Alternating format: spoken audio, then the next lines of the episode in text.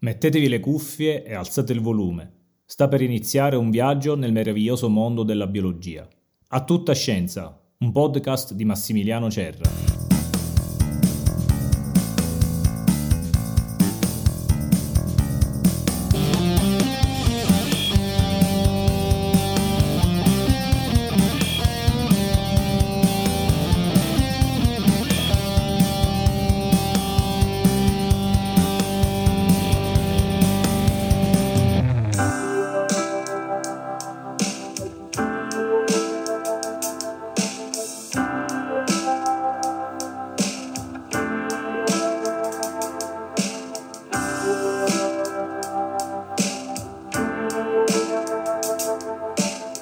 Potremmo venderla agli alieni, un miliardo al metro quadro, trasferirci poi su Marte e ricominciare da capo.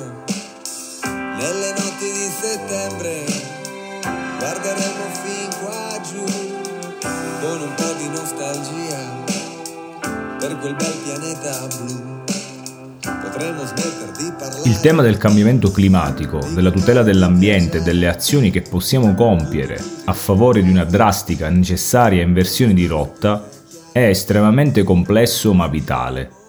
Suddetta complessità oggettiva non deve essere un ostacolo o una scusa per non agire, bensì un'opportunità all'interno della quale ogni singolo essere umano, attraverso le proprie azioni quotidiane, dal lavarsi i denti all'utilizzo della propria autovettura, fino alle scelte nutrizionali, può contribuire e fare la differenza. Siamo aprioristicamente convinti che poiché siamo quasi otto miliardi di persone sulla Terra, il nostro singolo gesto non sposti di molto il destino verso cui siamo inesorabilmente diretti. Ma l'errore di valutazione sta proprio in questo.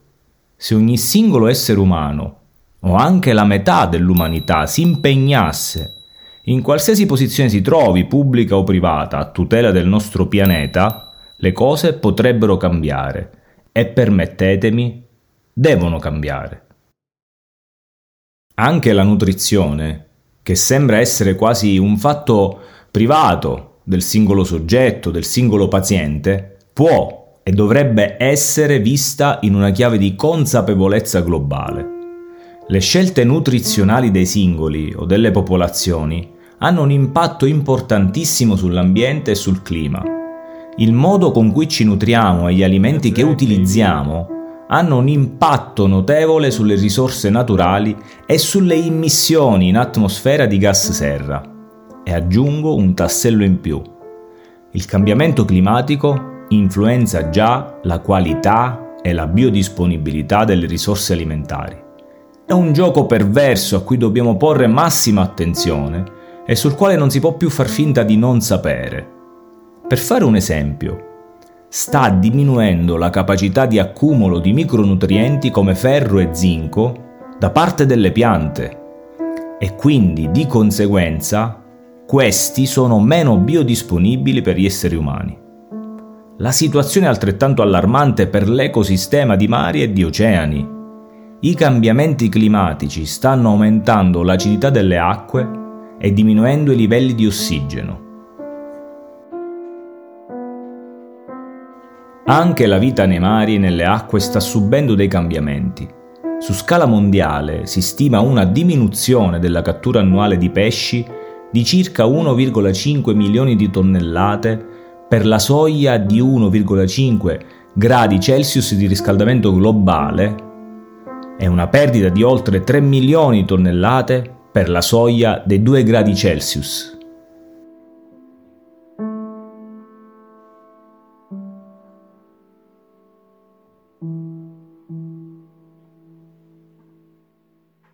Ma cosa intendiamo per nutrizione sostenibile?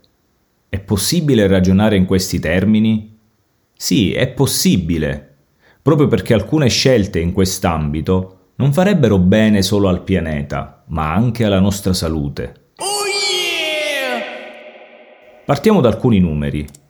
Il nostro comportamento di consumo immette annualmente in atmosfera circa quattordici tonnellate di C O due, di cui il sedici per cento è relativo all'alimentazione.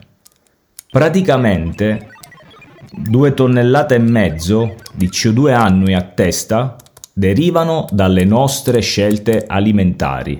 Wow! Wow! Wow! Wow! Wow! Inoltre, è stimato che circa il nove per cento delle emissioni di agenti inquinanti, in termini di crescita, trasporto, sviluppo e decomposizione rispetto al mondo dell'alimentazione, derivi dal cibo sprecato, di cui il sessantasei per cento sprecato nelle nostre case. Dobbiamo acquistare soltanto la quantità che serve. Quasi il quaranta per cento di tutto il cibo prodotto per il consumo viene sprecato. Ogni anno in Svizzera si producono circa trecentotrenta chilogrammi di spreco alimentare pro capite e si tratta di cibo che dovrebbe finire nei piatti della popolazione.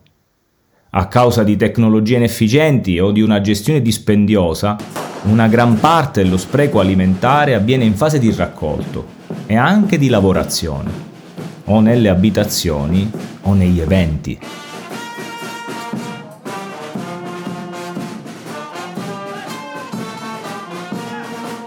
E cosa dire poi degli allevamenti intensivi e dell'agricoltura intensiva?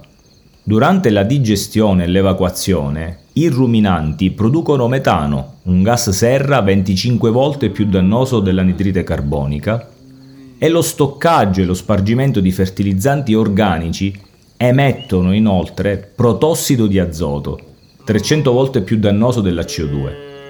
Entrambi i gas ad effetto serra riscaldano quindi ulteriormente il pianeta e anche il clima. La produzione di mangimi risulta essere ad alta intensità energetica, anche perché la produzione di pesticidi e fertilizzanti che ci avvelenano è dispendiosa. Anche i suoli erosi e le foreste disboscate per i mangimi e i pascoli contribuiscono al riscaldamento climatico. Ecco perché un pasto a base di carne emette circa il triplo di gas ad effetto serra rispetto ad un pasto vegetariano. L'agricoltura necessita di circa il trenta per cento della superficie terrestre globale per pascoli e campi arabili, nonché del settantacinque per cento dell'acqua consumata in tutto il mondo. L'agricoltura intensiva, ovvero la coltivazione di poche specie in paesaggi strutturalmente poveri, e l'impiego di pesticidi e fertilizzanti contribuiscono significativamente al declino della biodiversità. Rispetto ai prodotti vegetali, la produzione di carne richiede molta più terra ed energia. A livello mondiale, il trentatré per cento delle superfici arabili non è destinato a cibi per l'uomo, bensì alla produzione di mangimi. La produzione di un chilogrammo di carne bovina assorbe fino a venti chilogrammi di mangime. Infine, il quaranta per cento dell'impronta alimentare deriva da carne e latticini. Con il nostro consumo di carne siamo responsabili di quasi un quarto dell'impatto climatico causato dall'alimentazione. Il consumo medio annuo di carne pro capite in Svizzera ammonta a quarantotto chilogrammi, ovvero circa centotrentuno grammi o alla fine una cotoletta grande al giorno. Rinunciando alla carne rossa si può abbattere un quarto della propria impronta nutrizionale. La scelta nutrizionale verso cibi più sostenibili, come abbiamo appena visto, limitando la carne rossa, gli insaccati, ingenti quantità di latte vaccino, prediligendo legumi locali, a produzione a chilometro zero, prodotti ittici sostenibili, cereali di coltivazione locale, frutta e verdura di stagione, non solo avrebbe un impatto positivo sul clima e anche sull'ambiente, ma anche sulla nostra salute. Il consumo di alimenti sani, che ci aiutano a controllare i picchi glicemici e insulinemici, a ridurre gli indici di infiammazione sistemica, a prevenire infarti ed ictus, a prevenire il diabete ed altre patologie cronico-degenerative, dovrebbe essere una scelta intelligente che ci pone al centro di un sistema complesso, come detto in premessa. Vogliamo fare un altro esempio? Le bevande vegetali hanno un impatto minore sul clima.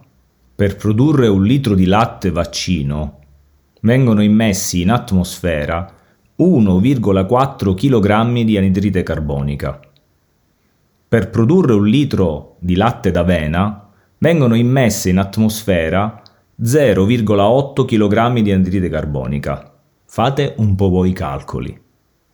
E cosa dire sull'acqua e sulle risorse idriche? Sappiamo che senza di essa non potremmo vivere. Stimiamo dai due litri ai due virgola cinque litri di acqua giornaliera per una corretta idratazione corporea.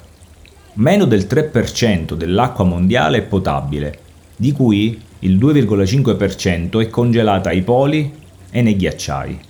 L'umanità deve quindi affidarsi allo zero virgola cinque per cento per soddisfare il fabbisogno di acqua potabile dell'uomo e dell'ecosistema.